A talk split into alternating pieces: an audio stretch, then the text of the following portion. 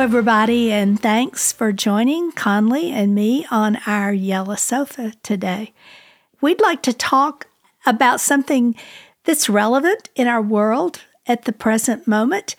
We want to ask you a question Is it possible to have peace without compromise? And how does that come about? And we want to share something with you from three different overseas trips we made. First one is when we uh, led a tour to Israel. Uh, how many times have we done that? We've I think three. led three tours, and then we've been by ourselves Right. on a tour Right. before too, which is another great story we'll talk about sometime about how we first got to Israel. But one of the things we liked to do when we took a tour to Israel is take our group to a little place in the old city of Jerusalem into the Jewish quarter. And it's on a little street corner. It's called the Shorashim Gift Shop. And it's run by and owned by two brothers. And I know there was Moshe and David, I think were their names. I remember Moshe because he was the one who was kind of leading our group in the gift shop. What it was is you'd walk in and there were all kinds of amazing, wonderful things you could buy and take home as souvenirs. But then at one point he'd he'd close the door and it would say closed temporarily or something to the other visitors who would come. And he would bring little stools out from under the counters. And all of our tour, maybe up to 40, I guess people were there. Something like that. Yeah. Yeah. And and we'd just sit on the stools and he'd say, Okay, ask me anything you want to know. Questions you, you want to know. And people weren't prepared for one thing. I wish we'd been given more notice uh, because they didn't know what to ask. Mm-hmm. But one of the things I asked him that I seriously wanted to know his answer as a Jewish man, a practicing Jew, he was not a Christian, but he was very sympathetic to Christians. Would you say that's accurate? Yes, yes. And I said, How do you, as a Jew, pray from your heart according to Psalm 122? How do you pray for the peace of Jerusalem? And I remember he paused for quite a while, like he wasn't real sure. I, I couldn't tell, did he not know the answer or did he not want to answer? I don't think he was prepared for you to ask that question. Anyway, he finally said, You know, you Christians, especially Christians in the West, pray for the peace of Jerusalem more fervently and more frequently than we Jews in Israel do. And I thought that was so interesting. And he was just going to leave it at that. And I said, Well, could you tell me why that mm-hmm. is? He said, It's because you have to know what you're praying for and how difficult that is for us. He said, When you pray for peace, you're praying for shalom. And you have to understand the meaning in Hebrew of shalom. And when you do that, you'll understand how difficult it is to pray. And he kind of left it at that. Well, you know, that whetted my appetite. So when I got home, I just dove into an in depth study of what the word shalom was. I mean, this was so interesting to me and important to me that I even took a Hebrew class, a year of Hebrew. And I mean, basically, what it means is I can sort of successfully get my way through a Hebrew concordance. but, but I learned that the word shalom is peace, but it's so much more than peace. It's one of those multifaceted words in Hebrew that you don't pick and choose the context. It means all of the meanings at the same time. And basically, it means peace, it means wholeness, harmony, completeness, health, prosperity, and a sense of well being. And that's a lot. So if you pray for the peace of Jerusalem, you're praying for this culmination of everything good you can think of. And when you see uh, Jews meet each other on the street, they will often say shalom. This it's like hi, goodbye. It mm-hmm. is a greeting. It's not just have a good, peaceful day. It's the fullness of the meaning. They, of course, understand that. Well, maybe in down deep they do. I think it's used casually. Okay. Yeah, don't you? I mean, because it's just like, hi, mm. shalom, shalom. But if we're really going to pray, we need to pray with the understanding that God wants us to have of what we're praying for. I mean, if we're going to pray with integrity, we need to pray with enlightenment as well. And when Jesus says, My peace I leave with you, he's saying, Shalom I leave with you. Peace, harmony, wholeness, completeness, health, prosperity, and a sense of well being. Yes. That's everything we could ever want. I, I think it's our heart's desire to Yes. have that. I think it's God's desire for us. So this kind of got us off on a a track of seeing everywhere in the Bible where it speaks of peace, we inserted that the depth of that meaning. And I mean it just came alive to us. It made so much difference. Um, but again, that's kind of a rabbit trail. I want to stay focused on what we're going to talk about today because I want to tell you about two conferences that we were a part of, both of them in Belgium. These were several years ago, a couple of years apart.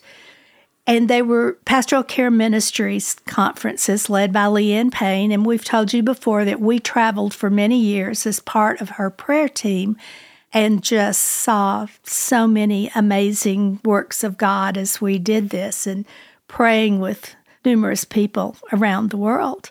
Well, the first time we went to Belgium with Leanne, well, let me preface it with this. Both of these stories in both of these conferences, we're going to tell you about deliverances. There were deliverances in both conferences. Now, don't get freaked out on me now because this isn't going to be woo woo woo woo hmm. stuff, but it was real and it was miraculous. The first one, Leanne was lecturing about the power of evil that is in the world and how the power of God's goodness overcomes it. And it was probably an hour long lecture. And her solution was if you've been involved in sin, you have opened yourself up to the power of evil. And the way to overcome that is to confess your sin and receive God's forgiveness and be cleansed from that unrighteousness.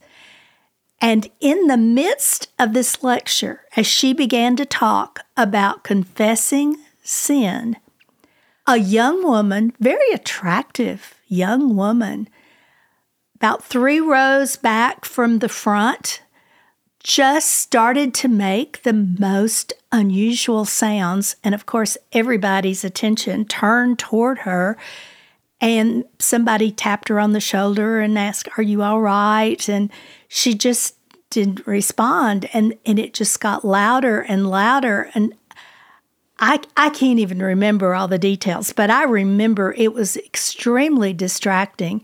And she finally sort of got up and called attention to herself and was just throwing her arms wide and on both sides and just making a spectacle of herself. And she was spinning around. Eventually. Yeah, turning around and around and around, and it it was bizarre, and it was one of the most unattractive demonstrations I think I've ever seen a human make. And Leanne recognized instantly what it was from the front, and she says that's demonic. And her first thing was she said, "Take her out of here, get her out." And several men tried to lead her out, and it was like a superhuman strength. The woman just got overbearing. I mean, they couldn't move her, so they picked her up literally, and she was stiff as a board, lying on her back, and they had their hands under her, and they lifted her up and just moved her out from the meeting room into a large hallway outside these big double doors. Of course, it was hard to get everybody's attention back on the subject at hand. And Leanne pointed to me, and we're good friends. You know, we've been ministering with her for a long, long time, and she knew me well. And she said, Signa, you go out there with her and you pray and take the crucifix. Well, when she said the crucifix, You've got to realize we had borrowed this from a church in Belgium for the conference, and it had been standing in a large metal stand in the front of the room for the whole thing. How tall was it? I don't know, maybe six feet. Yeah, I think so. And it was a huge crucifix. Now, when I say crucifix, it wasn't just the cross. The crucifix is when it has the image of Jesus stretched out dying on the cross, reminding us that he paid his life so that our sins could be forgiven. There's a powerful image there. So the people in the conference were gazing on this during the whole thing. And she says to me, Take it out there with you. Well, it was all I could do to literally lift it up out of this big stand and carry it. And I felt for all the world like I must have been Joan of Arc going into battle. I mean, it was, I felt like I was on a mission and I took it outside. Well, when I got out to the hallway, they'd put her on a bench, long bench. She was stretched out on it, and there were people gathered all around her. And they were all kinds of religious persuasions you can imagine. Some of them in long clerical robes, some of them in strange looking hats, men and women, all kinds of religious orders. There were brilliant red cloaks people had on and all kinds of symbols. Praying in all different languages. Oh, too. Oh, yeah. I could understand French and German and Italian and Dutch. And I mean, everybody was praying at the same time and they were getting louder and louder and louder. I don't know what they were saying, but it was crazy. It was confusing. And here I'm standing hmm. there by her head with this huge crucifix. And one woman leaned over to pray for her and just get right in this woman's face. And she had a necklace on and it had a medallion hanging from it. And when she leaned over, this medallion barely touched the woman's face. As soon as it touched her face, this demonized woman rose up and she said, I know who you are. You're one of us. And it was the most horrible, guttural, unpleasant voices I've ever heard in my life. And when she said that, most of the people just drew back. I mean, you could just feel them. It was like a wave that just went away from her. And I, I reached out and picked up the medallion this woman's necklace had been dangling on her face. And I looked at it, and it looked like a crucifix. It was someone on the cross, but it wasn't the figure we think of as Jesus on the cross. It was a saint on the cross. It was a person impersonating Jesus. Now, maybe we can do a whole nother podcast at some point about the power of symbol, but symbols really do have power, but they have to be authentic. But in this case, the demons recognized this impostor and knew there was no power of Jesus to save, no power of Jesus to take away our sins. And it was ridicule, it was laughter from this demonized woman. And I remember, I, I motioned to the woman who was wearing this necklace if she would just lean back, and I took this huge crucifix and put it with the image of Jesus down on top of the woman's chest. And I didn't scream. I wasn't all that emotional, I don't think. I just said, in the holy, powerful name of Jesus, come out of her. And as soon as I did that, this this woman sat up again And she just was transformed. It was so easy, it was so quick, and it was so thorough. And she spoke English. She was from England.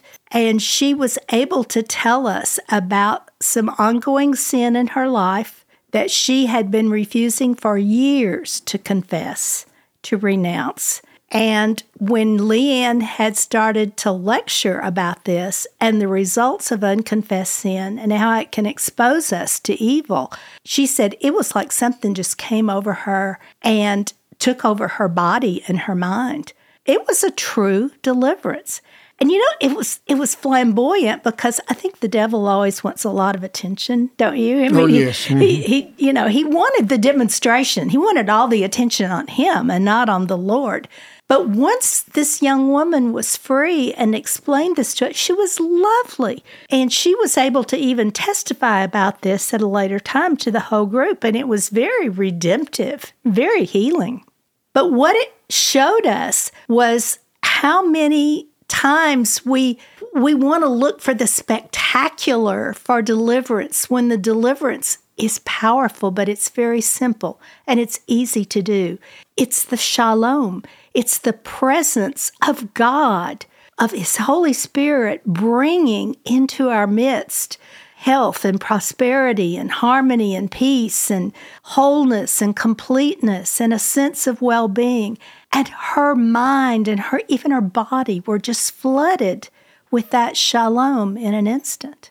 It was something I'll never forget. Mm-hmm. And it brought a unity among all these disparate voices of different religious persuasions of people who had gathered around her. And it was so interesting. We didn't speak the same language, but in the unity of that deliverance, everybody hugged each other. There was like a palpable presence of someone holy in our midst, and we all just hugged each other. No one was competitive anymore or thought they were right and everybody else was wrong. It was quite amazing.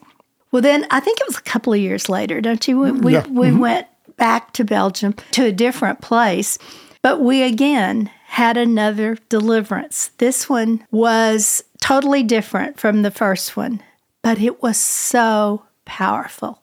We had a large contingent of different denominations and they again had on like the Europeans mm-hmm. do and and the East Europeans mm. they they love the the clerical outfits and some of them were so creative and beautiful, really. And it was fun to watch all the people and get to know them. And a lot of people did not speak English and they spoke various languages. And people could not have looked more different. And what we found out during the conference was they couldn't have had more different opinions about things either. Even within denominations, we found out there were such differences that quarrelings started about how things should be done. Now, with Leanne Payne and her pastoral care ministries, she had from the get go always ended every conference with Holy Communion. And it was such a unifying, powerful impartation of the presence of God for us to do that last and then go out into the world rejoicing, as we say, in the power of the Spirit. Mm-hmm. And so that was just a given, is that we would end in Holy Communion.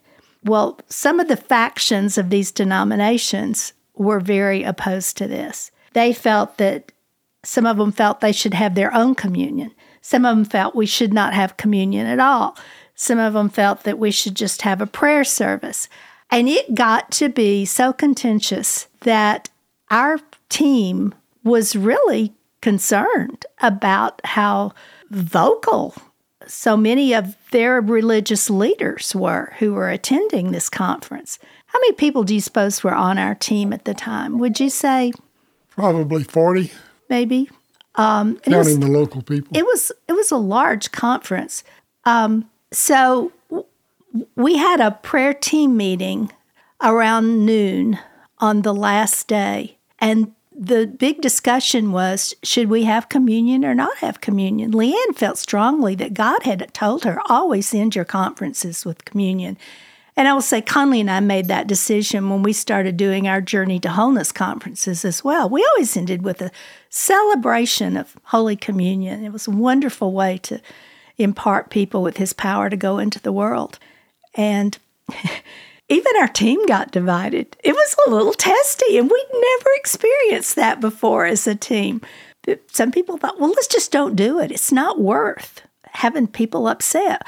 But we can't we can't just go by what everybody else wants to do when God's told us to do. I mean, you just can't imagine what it was like. So we literally went into the last session on the last day. I think it was a five day conference, the last session of the last day, not knowing what we were going to do, not knowing if we were going to have communion or not have communion.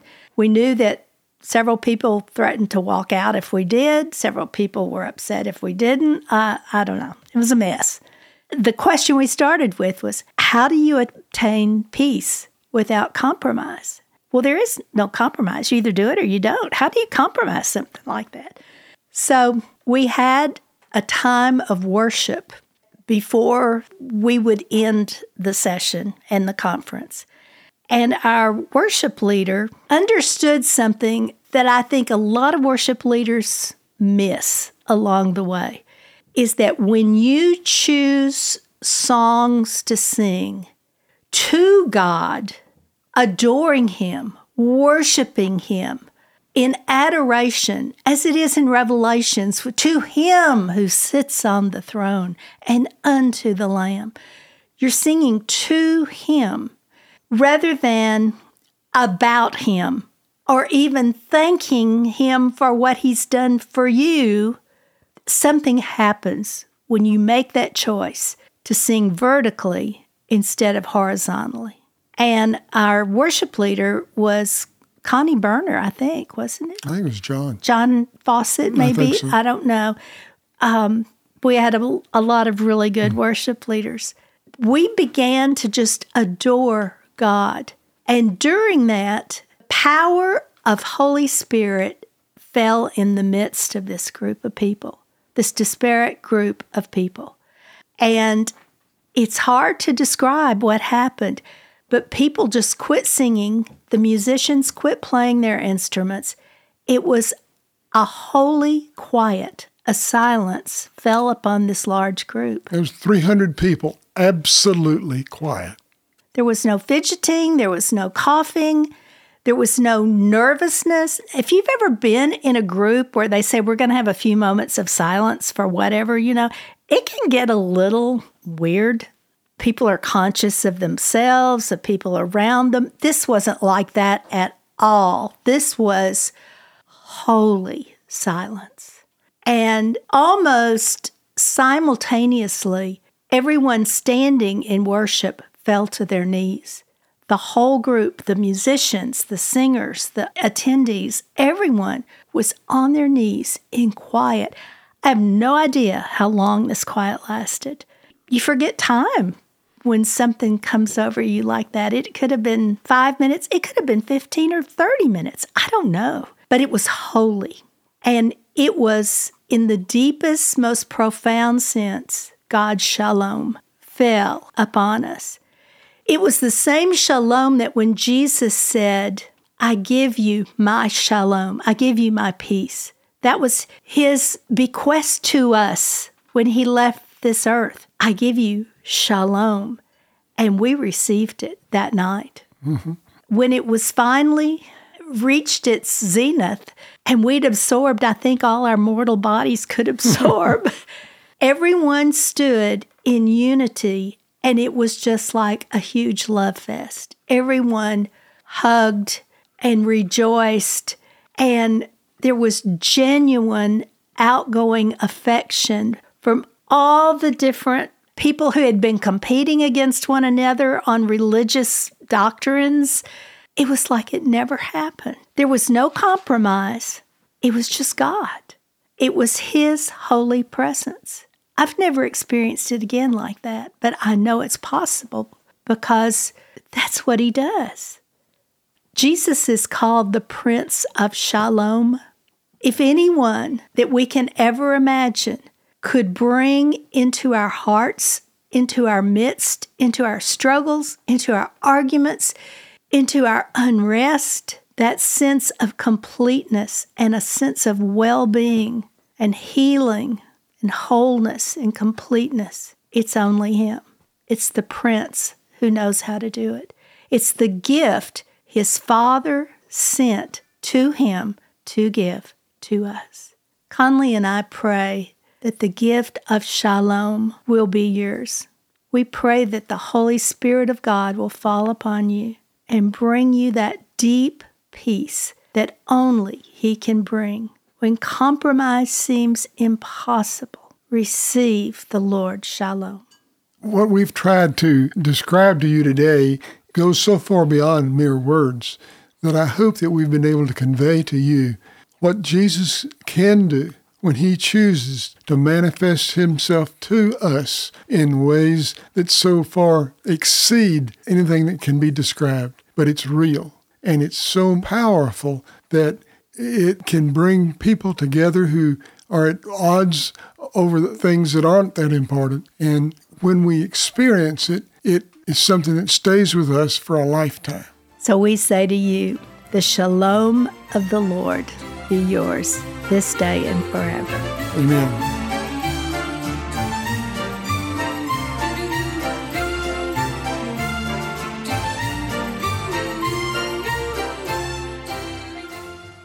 Thank you for listening to this episode of Yellow Sofa Modern Day Miracles. To find out more about the Bodishbaughs ministry and to connect with them, visit www.signabodishbaugh.com. The link for that is in the show notes. Special thanks to Daniel Matthews of Rockwell and John Rhodes of Rhodes Recording for producing this podcast. You can learn more about them by visiting their links in the show notes. Finally, if you're enjoying this podcast, consider leaving a review and sharing it with a friend. It truly helps.